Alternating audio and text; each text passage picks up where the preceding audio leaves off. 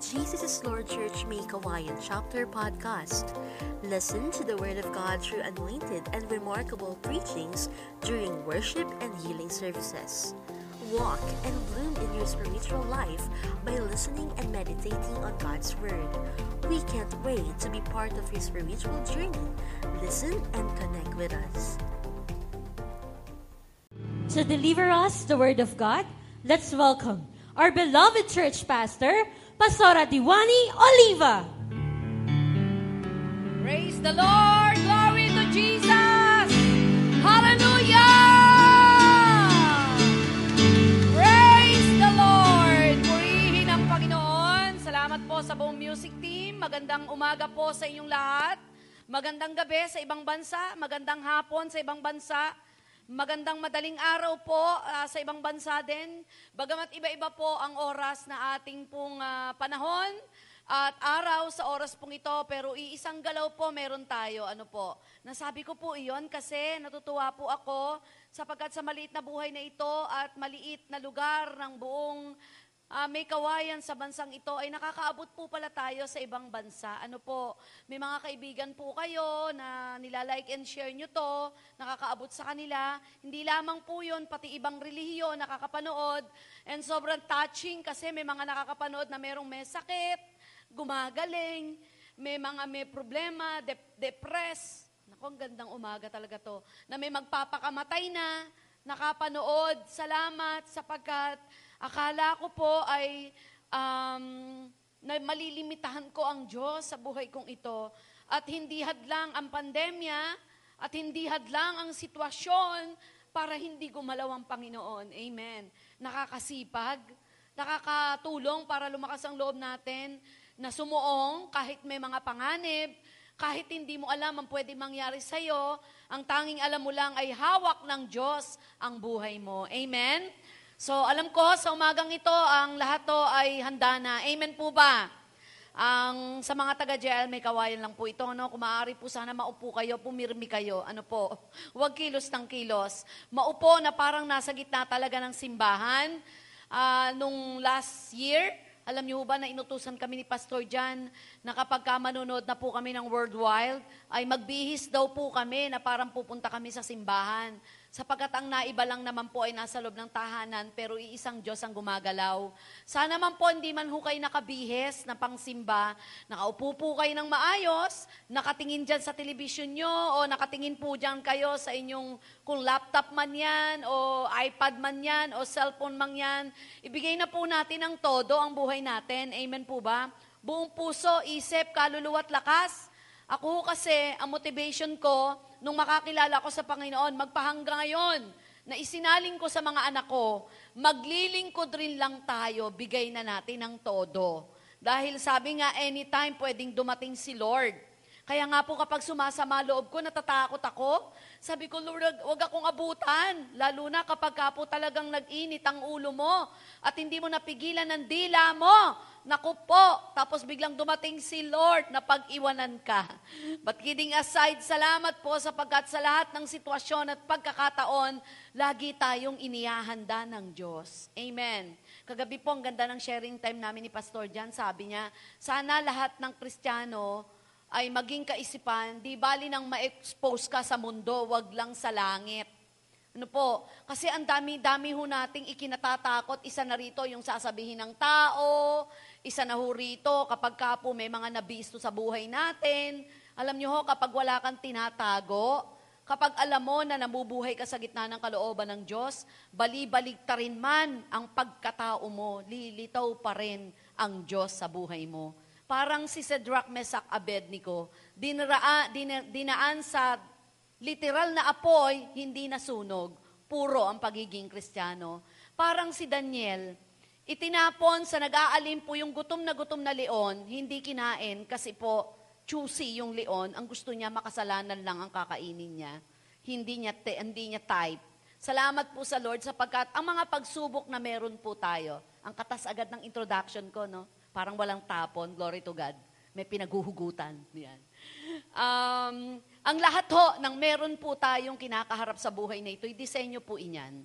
Pangit man o maganda, masakit man o nakatutuwa, pagpapalamang tingnan o hindi, lahat po yan ay napahihintulutan at ang benepisyo po niyan ay maging matatag ang ating kalooban. Amen po ba? Ah, wala pong hindi nagkamali. Maging ang pinakamatalinong taong nabuhay sa mundo, ang mga nag-imbento ng kung ano-ano, maging ang pinakamatalino sa balat ng lupa na nabuhay sa mundo, walang iba kundi si Haring Solomon, marami rin pong pagkakamali. Pero paano mo makikita ang tama at paano ka matututo kung hindi ka dadaan sa pagkakamali? At sana naman yung mga pagkakamaling yan ay hindi mo sinasadya. Grabe, wala pa ako sa puntos, ang dami ng tinamaan. Tinamaan ka po ba? Ah, sabihin mo lang, praise God. Amen. So, sa lahat ng mga mali sa buhay natin, ito po ay isang napakalaking aral para tayo ay lumago sa pananampalataya. Amen. Ang dami nating kalaban eh. Ang kalaban natin ang mundo na ang mapang-akit na ito ay tinatanggal ang ating panlasa sa paglagong espiritual. Di po ba? Napakarami pong mga uso na gusto mo makiuso, di naman kaya ng bulsa mo. Ang daming mga uso na kailangan pag 12 ka na, may jowa ka na at nakaapat ka na. Eh ang problema, 27 ka na hanggang ngayon wala pa. So iinggitin ka ng mga taga 12 anyos at sasabihin, ano ba naman yan, nakaapat na ako, ikaw wala pa. Eh, ang pinangahawakan mo, do not be yoked to unbeliever. Mataas ang taste mo kasi ang taste ni Lord, ang taste mo. Mataas kasi si Lord eh. Kaya ang taste mo, kayang mong maghintay. Kaya mong magtika. Marating mo lang ang tamang tao ta sa tamang panahon dahil may laging tamang pagpapala. Amen? Puntos na naman yun. Dami na namang tinamaan. Praise God. Sino ho nag enjoy makinig? Wala pa po ako sa puntos mag-uumpisa po ako sa tanong. Praise God. Sabihin nyo nga po dyan sa comment nyo, Praise the Lord, Pastora Diwani, go! Yan. Para ho mag-go ko. No, tatakbo tayo ng 180 ngayon. Amen po ba? Malinis ang kalsade. Kahapon po, nagpunta ho kami sa Manila. Tataka po ako, 10 minutes lang, tinakbo namin ng Quezon City. Sabi ko, sa batay, dumaan? Sa ilalim o sa taas? Sabi ng asawa ko, eh wala naman kasi halos nagdadaan sa kalsada, kaya malinis ang kalsada. Alam ko po na sa pagkakataong ito ay malinis ang pagkakataon na tayo po'y tumakbo ng 180 to 220 o 200. Okay po ba kayo? Para mabilis tayong lumago. Amen! Praise God. Isa ka ba sa napatanong na rin ng ganito? Ano ba nangyayari na sa mundo? Nangyari na ba sa iyo yun? Na napatanong ka na? Dahil magpahangga ngayon, hindi ka pa rin tinatanggalan ng face mask. At ang nakakaaburido pa nito, bago ka pumasok sa mga pampublikong mga lugar o pang pribado ay nadagdagan ng ID mo, kailangan may vaccination ID ka, vaccinated ka. Talagang kapag ka ikaw ay nagmamadali at hindi mo nadala ang ID mo, or may mga sitwasyon talaga na kung kailan pa na napagtagumpayan mo ang mga malili, malalaking nakaiinis sa maliit ka pa na inis.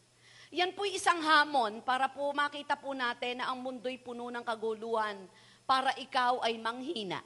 Napakarami pong kawayang kaaway para tayo'y papanghinain.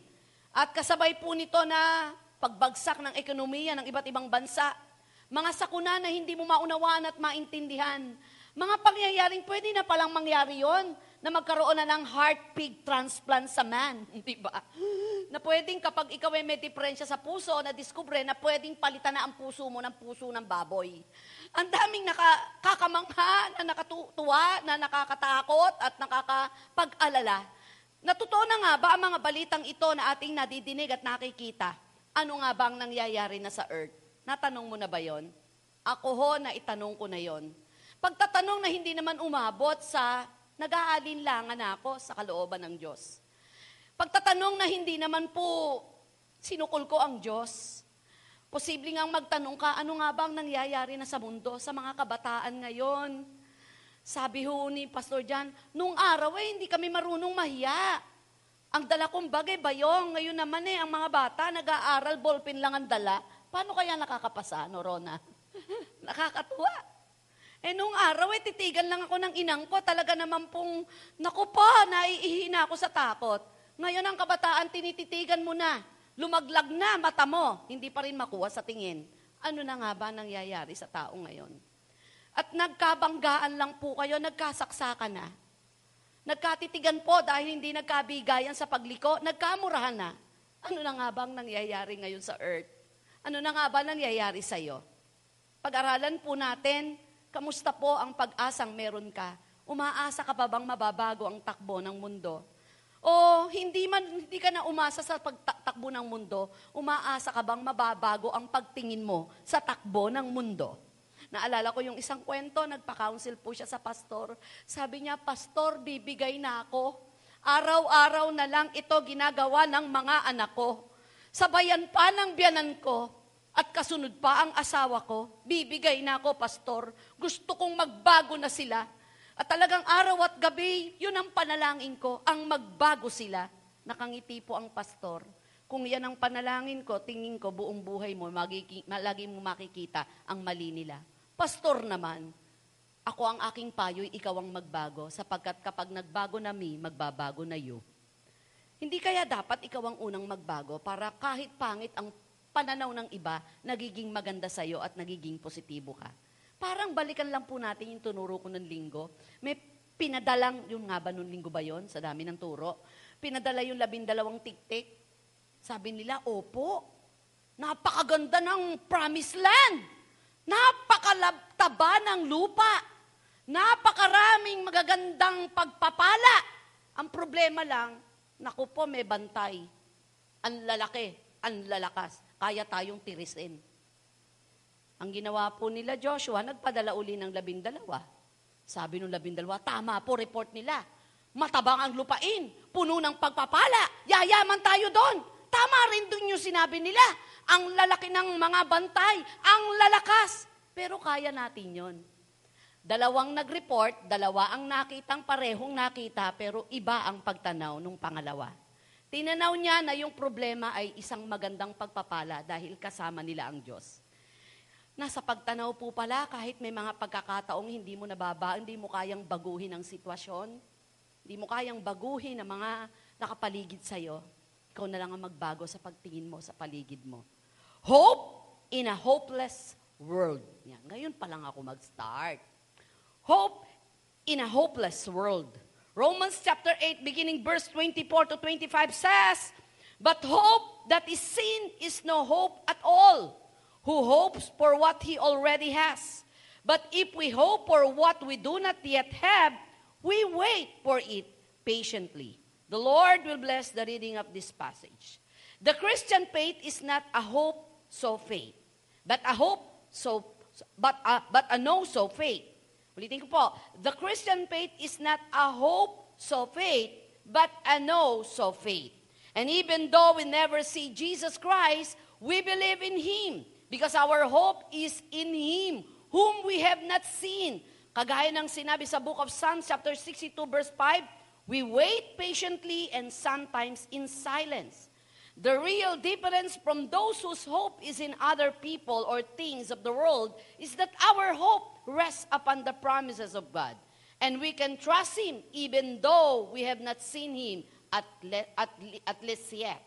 Hindi na madalas na higit na madalas na ang basihan ng ating inaasahan ay depende sa di, ay depende sa sitwasyon, tao o nangyayari sa kasalukuyan.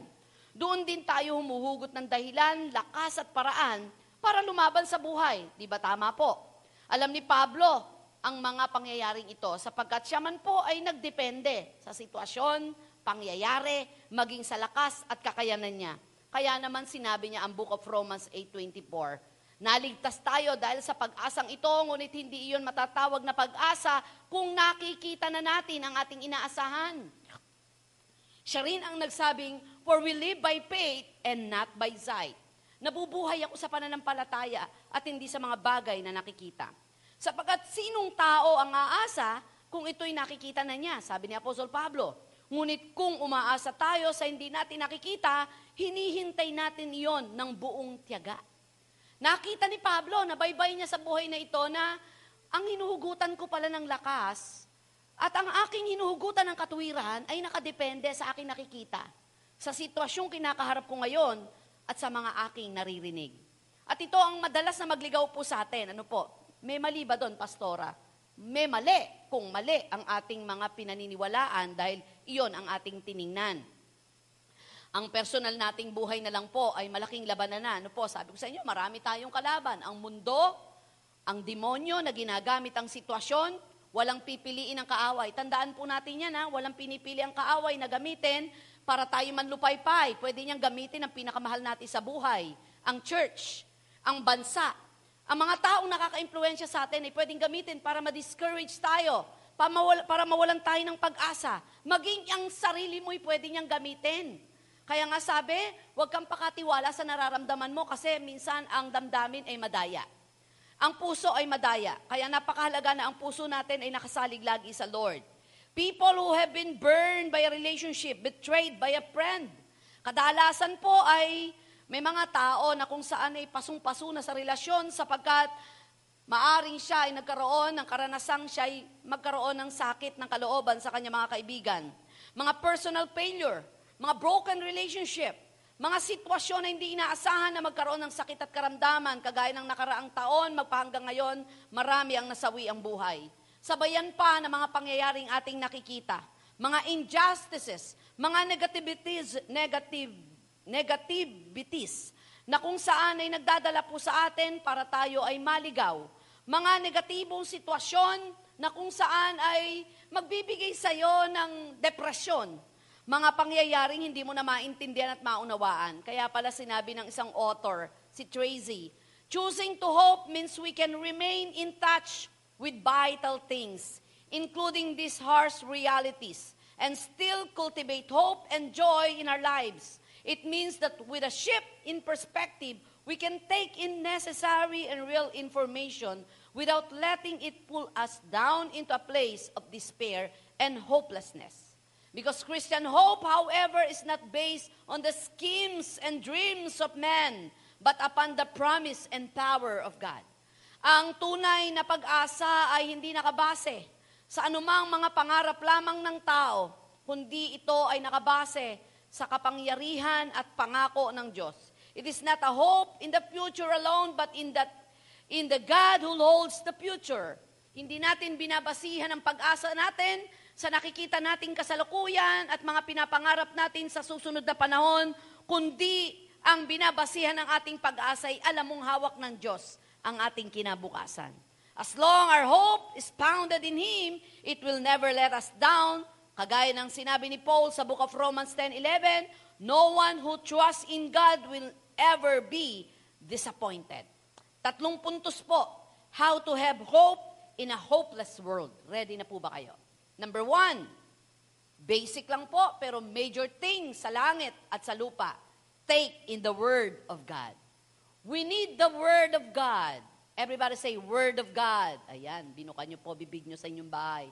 Kailangan natin ng salita ng Diyos. Sapagat wala nang bibisang makapangyarihan na magpapagaling sa'yo, mag-aahon sa'yo sa desperadong buhay na yan, magbibigay sa'yo ng kapayapaan, magpapala sa'yo sa lahat ng area ng buhay na ito, kundi ang panghawakan mo ang salita ng Diyos. Nilalang ng, nilalang ng Diyos ang lahat sa daigdig na ito, ginamit niya ang kanyang salita. Nagkaroon ng kapangyarihan. Let there be light. Nagkaroon ng liwanag. Nagkaroon ng lahat ng iba't ibang uri ng hayop. Kasama na tayong nagbibenepisyo ngayon. Bago ka pa isinilang, may hangin na. Bago ka pa iniluwal sa daigdig na ito, meron ng free oxygen.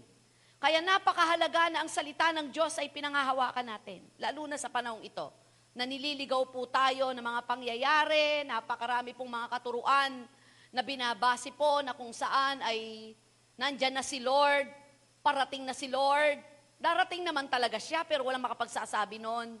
Sinasabi nila nandyan na si Antikristo at nakalulungkot dahil ang mga pangyayari ito'y sinasakyan ng mga kultong paniniwala para iligaw pati ang mga Kristiyano. Nakakaawa. Romans chapter 15 verse 4 says, Such things were written in the scriptures long ago to teach us. And the scripture give us hope and, and encouragement as we wait patiently for God's promises to be fulfilled. Mapananaligan po natin ang kanyang salita sa lahat ng panahon ng ating buhay. Walang sandali na hindi ito magiging makapangyarihan sa ating mga buhay. 1 Peter chapter 1 verse 3 says, Praise be to the God and the Father of our Lord Jesus Christ who has given us birth into a living hope through the resurrection of Jesus Christ. Ang kanyang salita ay mabisa na pwede nating gamitin sa lahat ng laban ng buhay. Kaya nang si Jesus ay tinutukso sa dako paroon ng bundok ng, ah, ng bundok na kung saan ay tinaguri ang Mount of Temptation.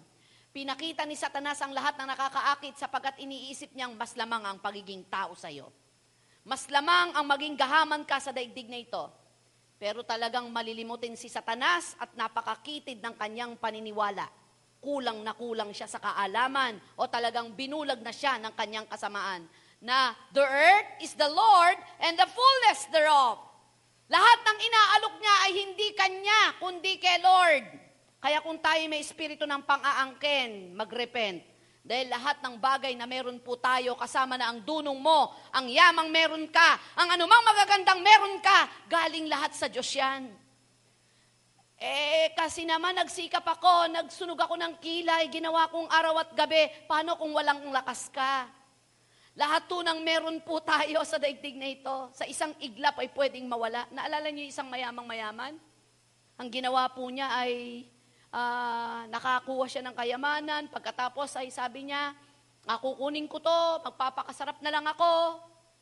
Ang sabi po ng Panginoon, hangal ngayong gabi mamamatay ka. Inatake nga o kaya binangungot, hindi niya na ho napakinabangan anumang yaman siya. Totoo din naman po yung sinasabing enjoy life. Pero enjoy life to the fullest kasama si Lord. Baka naman sa sobrang pag-enjoy natin, kinamkam na po natin ang lahat at hindi na natin nakita ang mahihirap at ang mga taong dapat nating tulungan. We need the Word of God na maglilinis ng maruming kaisipan. We need the Word of God na magiging dignidad at moral ng buhay mo. Ang baba na ng moral ng buhay ng tao ngayon. Ano? Baba na. Baba na ng dignidad. Nakakalungkot. Sa kapirasong laman ay naibebenta natin ang ating puri na binago ng Diyos. Nakatutuwa nga po yung tao na dati pong basagulero, adik, nagbenta ng laman, ang makakilala sa Panginoon ay mas matuwid pa sa mga dating Kristiyano na magpahanggang ngayon na hindi ma-breakthrough, breakthrough. Kaya huminao unang nahuhuli. Totoo po yon. Sa pilahan na lang po minsan, eh, no po. Ang dalas kong mangyari yung ganyan eh. Kapag ka po may pilahan, ano po, one time ay bibili po ako ng gamot sa drugstore. Diyos ko po. Akala ko kung anong pila yon, nasa labas ang pila.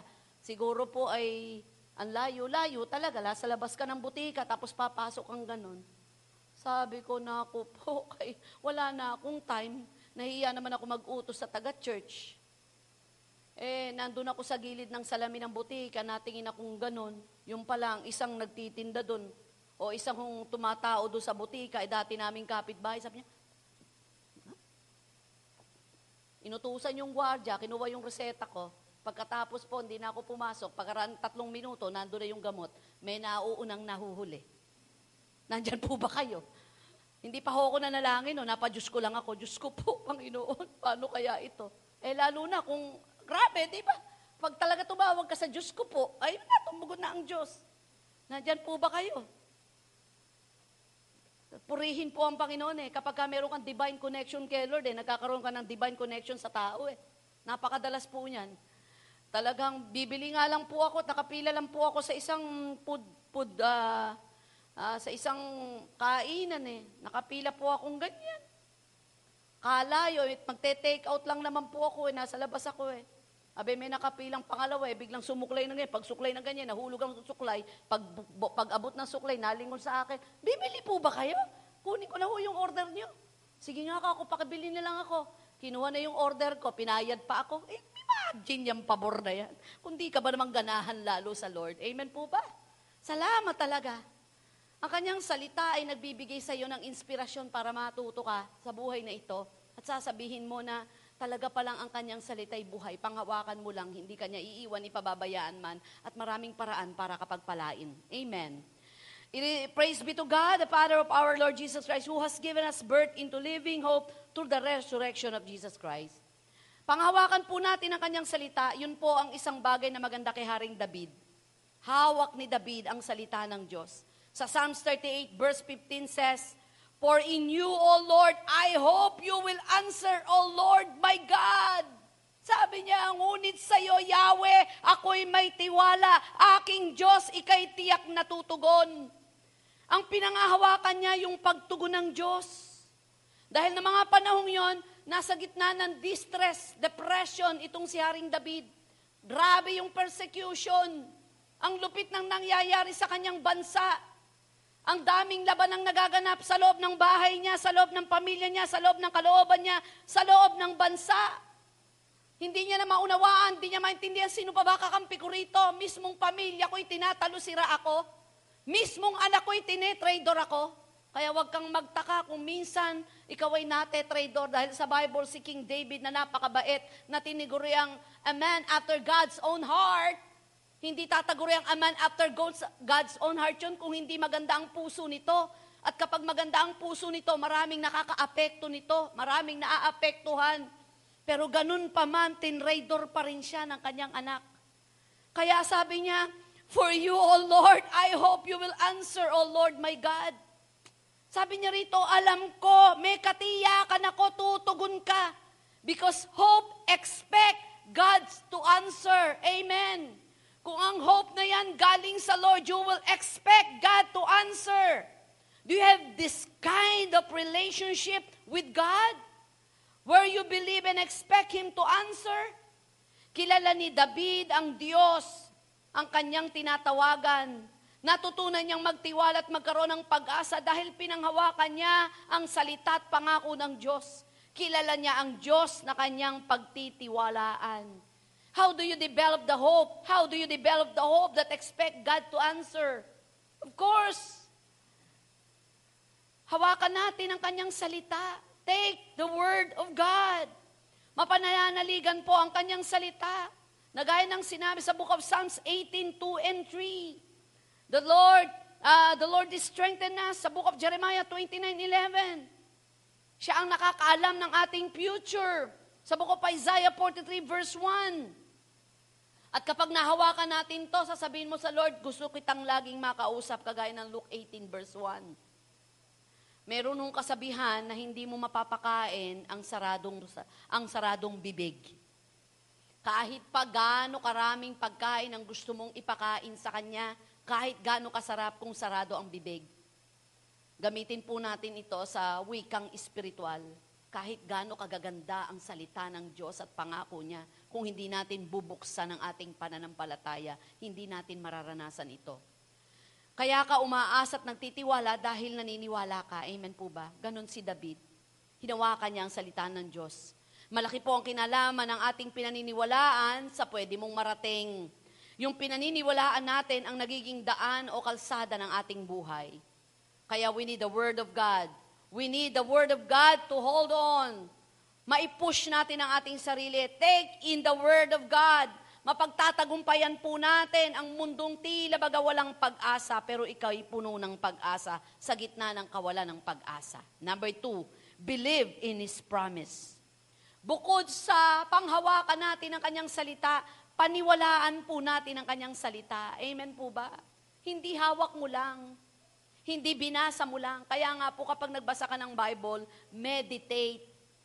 Not just read it. Sa Bible, Bible school po, yung professor namin, sasabihin niya, just read the Bible. Ngayon, ano yung nakita mo dyan? Just read. Basahin mo ng literal, ano nakita mo. And then, i-internalize niya, ita-transform niya, now meditate it. Tapos uh, uh, papasukan pa tayo na kung bakit nangyaya. Papasukan pa kami ng aral na yung sitwasyon, ano pangyayari noon, ano kultura noon. Kaya ma-enjoy mo kapag mine-meditate, not just only read it. Binubulay. Pag sinabing binubulay, hinihimay. Hindi nagdibo lang, binasa at sasabihin mong nagdibo ako. Ano na bulay mo? Ano na meditate mo? Hindi ba kapag ikaw umupo sa isang tabi at merong sitwasyon na inaaral mo, talagang pag-aaralin mo, bakit siya nakaganon, nakapula siya? Ba't sila nagkita? Ano dahilan ba't sila nagkita? Teka, ano pinag-usapan nila? Di ba? Nagbubulay kang ganyan eh. Pero bakit ganon? Online siya, online din siya. Tapos iisa yung sinabi nila sa Instagram. Eh kahapon kausap ko siya. Ginamit niya yung word ko. O di ba? Baka may tinatamaan, wala akong gustong paringgan doon. Ha? O di ba? Nabulay mo eh. Binulay mo, mineditate mo. O pag tinurn mo yung sa Bible, sabi ng Bible, commit your way to the Lord, trust in Him, and He will act. Bulayin mo, commit your way to the Lord. Bakit ko ikukumit? Ano ba meron ng Lord? Gaano ba siya kalakas? Anong kaya niyang gawin? Sabi rito, trust in Him. But ako dapat magtiwala? Anong basya ng pagtitiwala ko siya sa Kanya? And He will act. So pag nagtiwala pala ako, He will act. Napakahalaga po nito. Naalala niyo po, yung ga- godly example ko rito, yung the bleeding woman. Alam ko, alam niyo, favorite na favorite ko to when it comes sa healing. Pagka po nakita niyo yung mga preaching ko sa YouTube, sa iba't ibang church, lagi kong favorite itong babaeng to eh. Kasi kakaiba talaga eh, yung karanasan niya eh. Desperado na talaga eh. Walang-wala na, oh. Drain na drain, tuyong-tuyo na eh. Ikaw pa naman na magkasakit ng labing dalawang taong inaagasan ka ng dugo. At sabi rito, nalibot na ang lahat ng doktor. Baka, baka yata pati si, kung buhay nun si Mang Kepoin, pinuntahan na. Lahat ng klase ng gamot, siguro lahat na, pati mga herbal-herbal, kung may networking nun, sumali na to, ubus na nga eh. Lagas na kabuhayan. Wala nang impluensya. Wala nang kasama. Ako, isip ko lang to ha, ito pagkabulay eh. Dahil kung may kasama to, merong katuwang na mag-aakay papunta kay Jesus. At bawal lumabas. Dahil noon, ang pananaw nila, kapag inaagasan ng dugo at may buwan ng daloy ng dugo ang babae, tinuturing kang marumi, huwag kang lalabas. For 12 years, wala siyang companionship. Wala siyang party-party. Ah, Maaari ang mga kaibigan niya, nalimutan na siya. Yung mga tumulong, yung mga solicitation niya, ubus na. Lahat ng pwede niyang lapitan. Physically, emotionally, mentally, financially. Relationship kasama na. Sobrang desperado. Pero humahanap pa rin siya ng pagkakataon para asahan niya. Dumating ang isang pagkakataon na uulinigan niya na to eh. Na merong Jesus na nagpapagaling, hindi siya napagod umasa. For 12 years, sabi dito, naubos na yata ang kilala niyang doktor. Napuntahan na ang pinakamagagaling at pinakamahusay na doktor. Nasalat niya na ang kanyang sarili. Umaasa pa rin siya hanggang sa dumating sa punto na balitaan niya merong Jesus. Nabuhay, nabuhay na naman ang pag-asa. Heto problema. Sa dami ng nagkakagulo, latang-lata na siya. Baka nga hindi na siya nakainom ng pain reliever. Ito na lang ang kanyang ginawa at iniisip, mahipo ko lang ang laylayan ng damit ng Panginoon. Gagaling ako. Palakpakan nga natin yon.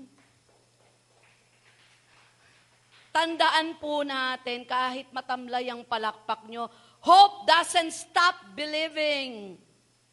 Ang tunay na pag-asa, hindi humihintong maniwala.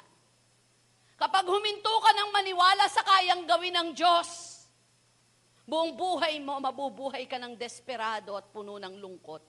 Pero kahit said ka na, kahit dapa ka na, kahit alam mo na ang pwede mong lapitan ay mabibigo ka pa rin, pero naniniwala ka pa rin, umaasa ka pa rin, mananatili po ang tagumpay sa buhay ng bawat isa. The bleeding woman believed deeply that making physical contact with Jesus would heal her. Her decision to have faith in Jesus got his attention in a crowded group of people while he was on his way to heal someone else. In her pain, the bleeding woman still chose to seek Jesus. When believing gets hard, do you turn away from God or seek him seek him out?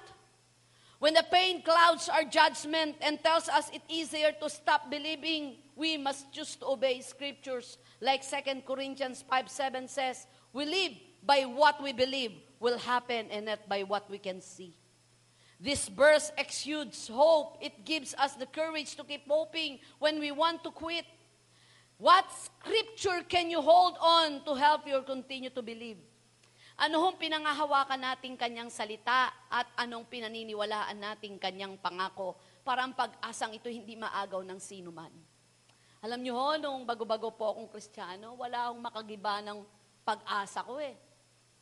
Imagine, long, long years ago, nung ako po'y bago pa lamang pastor, meron po sa bintana ng aming kapitbahay, siguro po mga walong buwang bata, ang nahulog po sa, alam ko, narinig nyo na to, lalo na mga taga may kawayan. Pero pwede bang ikwento ko lang para sa mga first-timer na nanonood ngayon. Nahulog sa bintana, katapat po ng poso. Alam niyo yung posong di ganon, yung bakal solid. Tumama po yung dibdib. At pagdava ng dibdib, bumalentong na ganyan. Tumama ang ulo sa, sa, sa bato. Dumu- sorry po, dumugo ang ilong. At talagang nangingisay ang bata, tumirik ang mata. Hiyawan sila pero wala namang humi, wala namang hung ginagawa. Iyak ng iyak pero walang ginagawa. Nakatingin ho ako sa bintana, naalala ko po, kapag umaten po ako sa JIL, napakaraming gumagaling. Hindi ko pa nga po kilala si Brother John noon eh. Nakakita ko noon sa Jesus the Healer, oh, pilay, lumalakad talaga, grabe.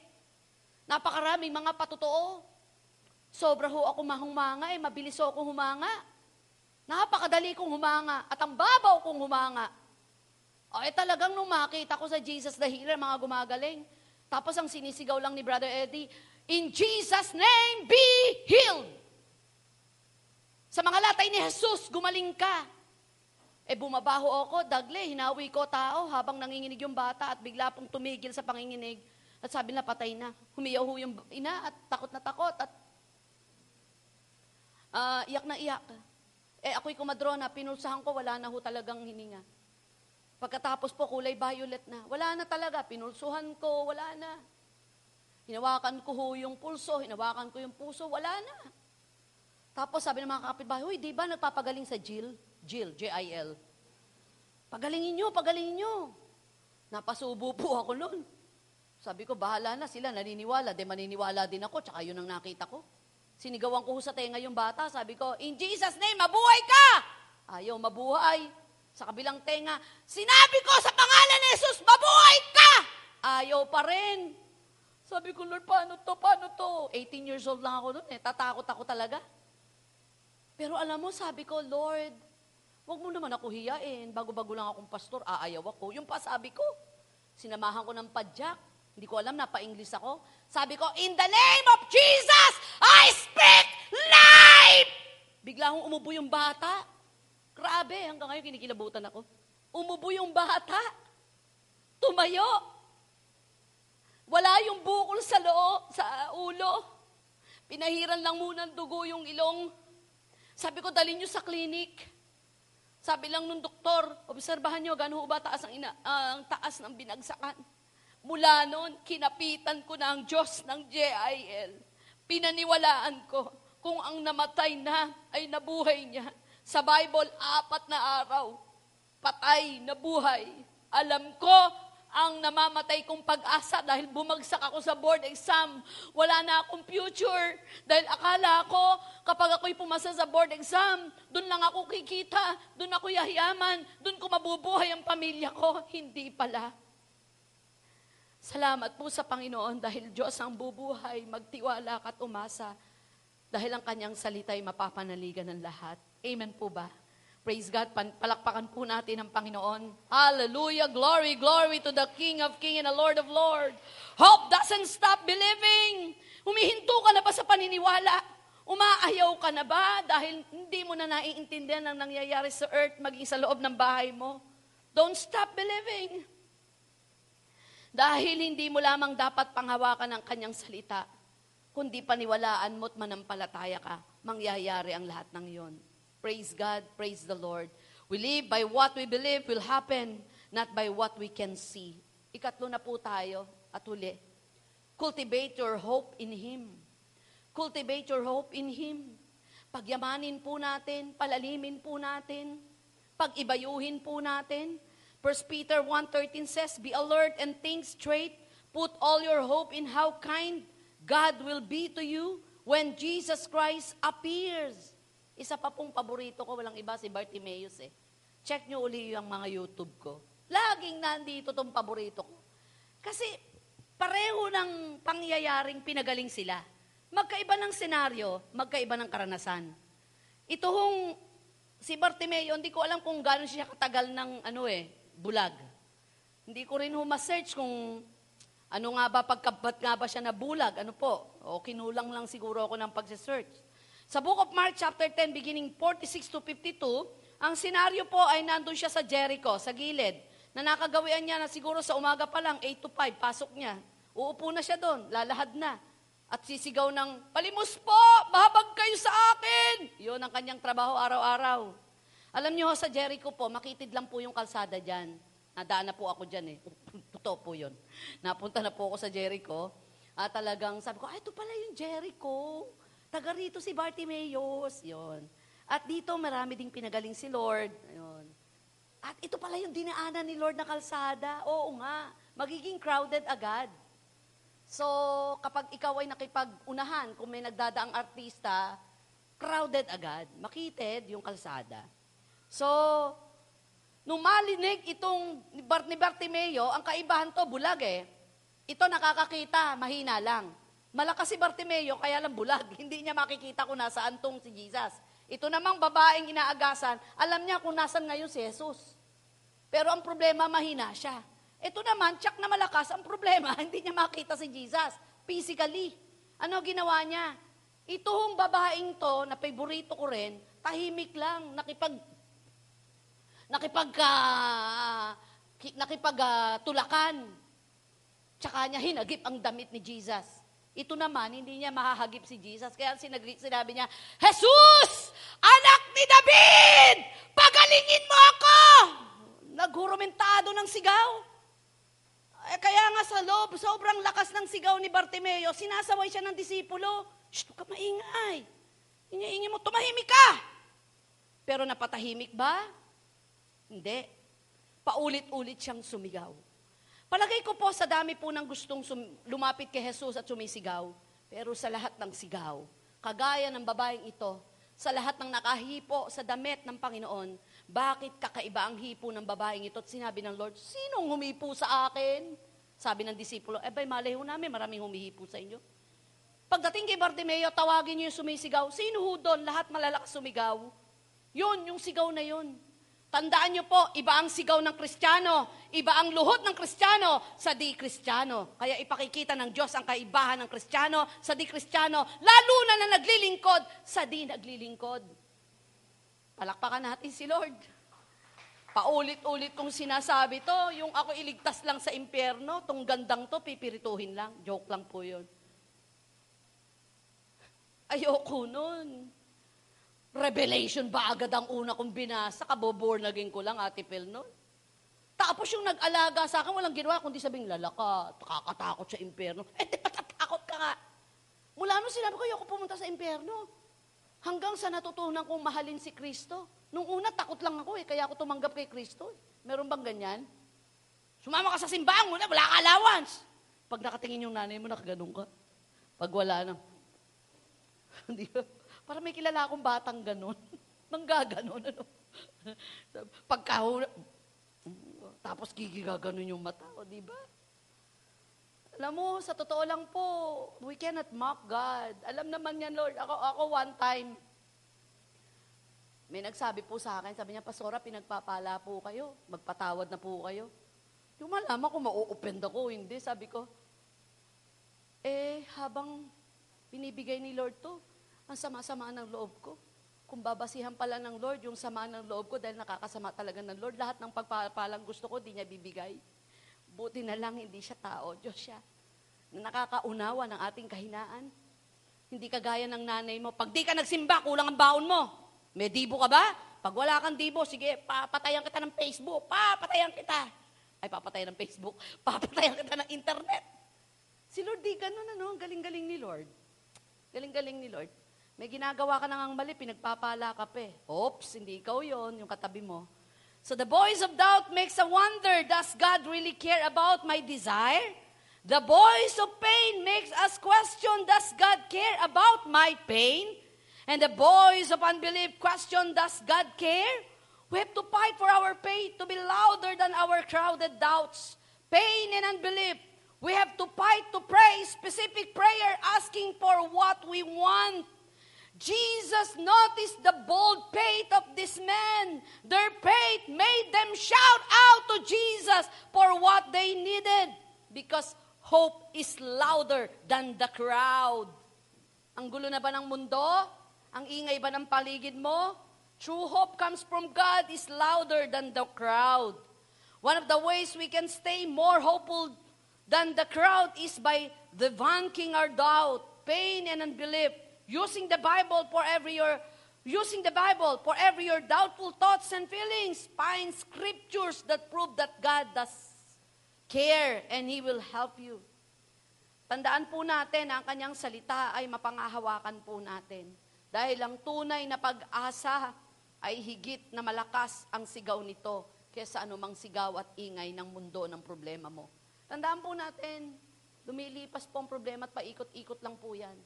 Ang problema nito ay nanatili ka sa problemang yan sapagkat mas malakas ang sigaw ng problema sa iyo. Hayaan nating mas malakas ang sigaw ng pag-asa sa anumang kawalan ng pag-asa meron ng mundong ito.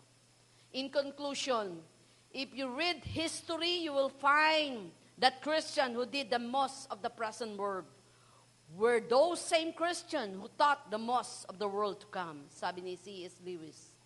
Sabi naman ni Dr. Steve Hawks, So as one who is bound for eternity, let us live each day purposely and hopefully unto the salvation of the hopeless and to the glory of God.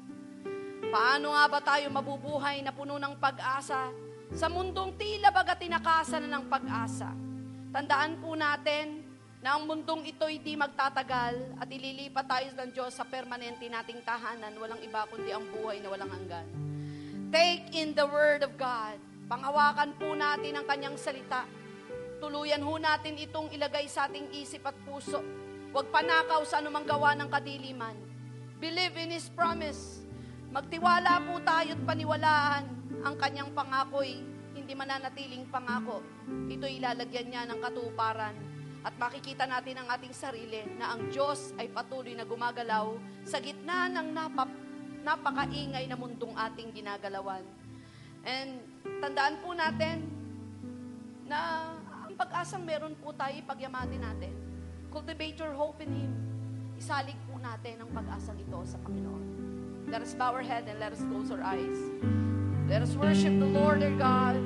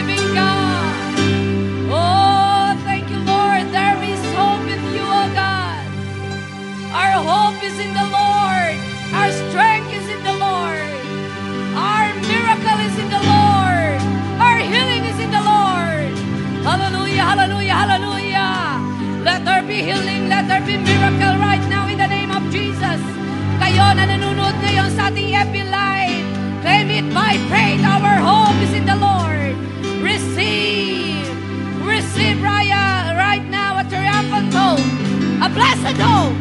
Hallelujah, hallelujah. Thank you Lord for the healing. Panginoon, kung meron man kaming kamag-anak o ngayon ay nanonood na may sakit karamdaman, ito man ay cancer, ito man ay positibo sa COVID, right now in Jesus' name, I speak life right now. I speak healing.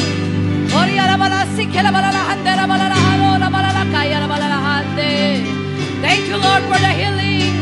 Thank you Lord for the healing. The best is yet to come. This is the best year. We claim it by faith. This is the best year, Lord. Thank you, Lord, for the privilege. Thank you, Lord. Hallelujah, hallelujah. Thank you, Lord, for the salvation of our family. Thank you, Lord, for the salvation of this nation. Jesus is Lord over the Philippines. Jesus is Lord over my family. Hallelujah. something good, something great is going to happen. Yahoo! Hallelujah! Thank you, Lord, for the answered prayer. Thank you, Lord.